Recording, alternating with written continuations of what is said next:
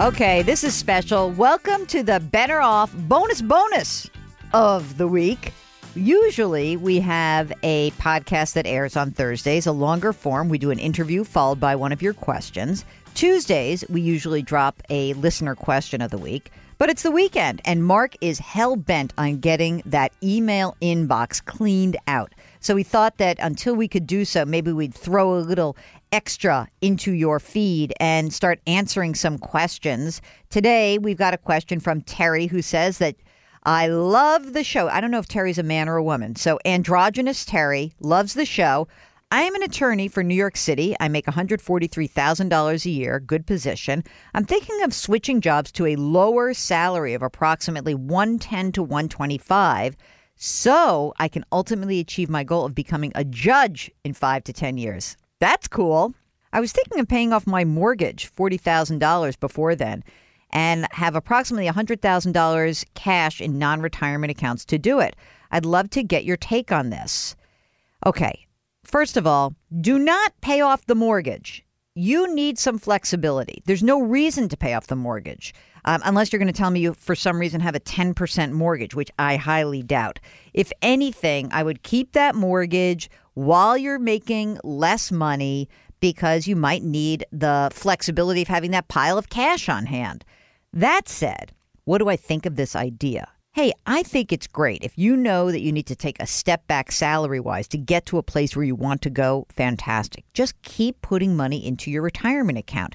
And by the way, you didn't say whether you were single or married, but I'm going to presume, even as a single person, that you may be able to sock away some money either through a retirement account or maybe through a Roth. You will be making enough money to hopefully do both. I don't know. We'll have to see.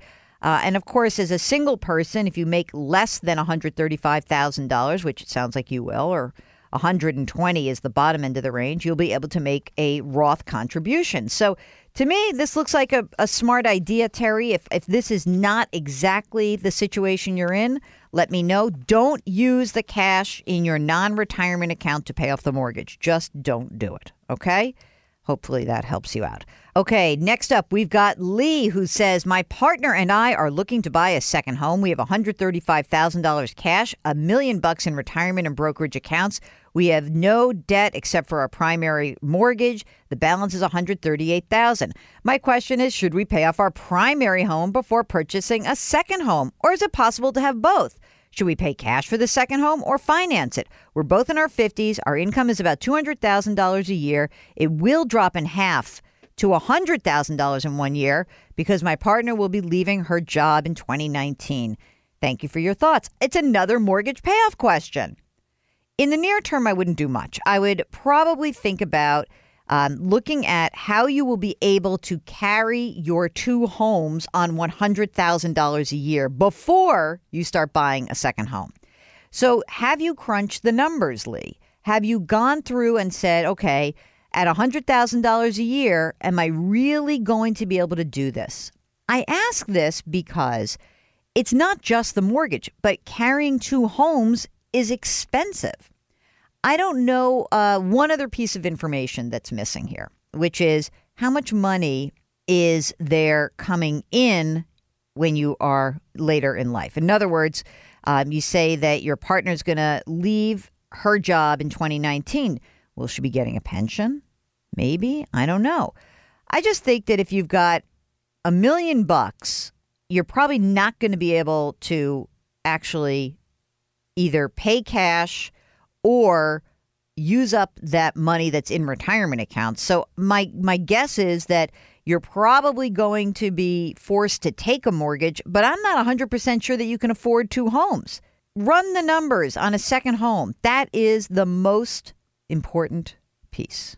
Okay? All right, last question from John, who's walking away from it all at age 56 and wants to know how do I invest my thrift savings plan? I want to access the money every month via withdrawals.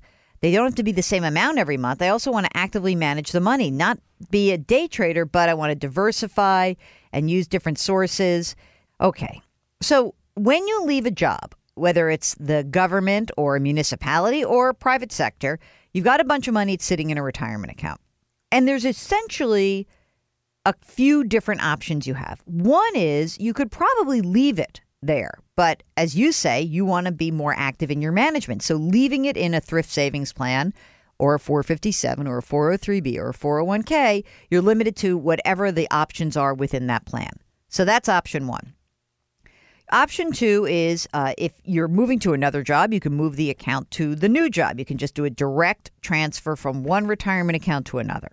Okay, but John's retiring, so no place to go. So you can take your money and basically execute a direct rollover, tape to tape transfer. So the money will, let's say you have, I don't know how much money you have. Let's say if you have 500 grand that's in your retirement account, it will flow into a new account and it will be an IRA rollover account.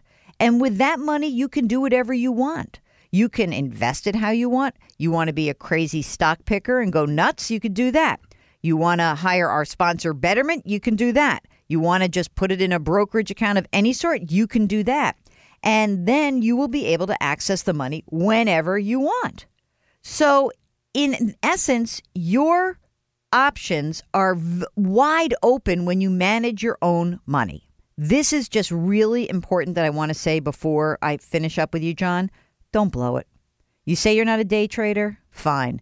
Be a long term investor, run your numbers, be sure you know what you're doing, and be careful, okay? Don't take too much money out too early in your retirement.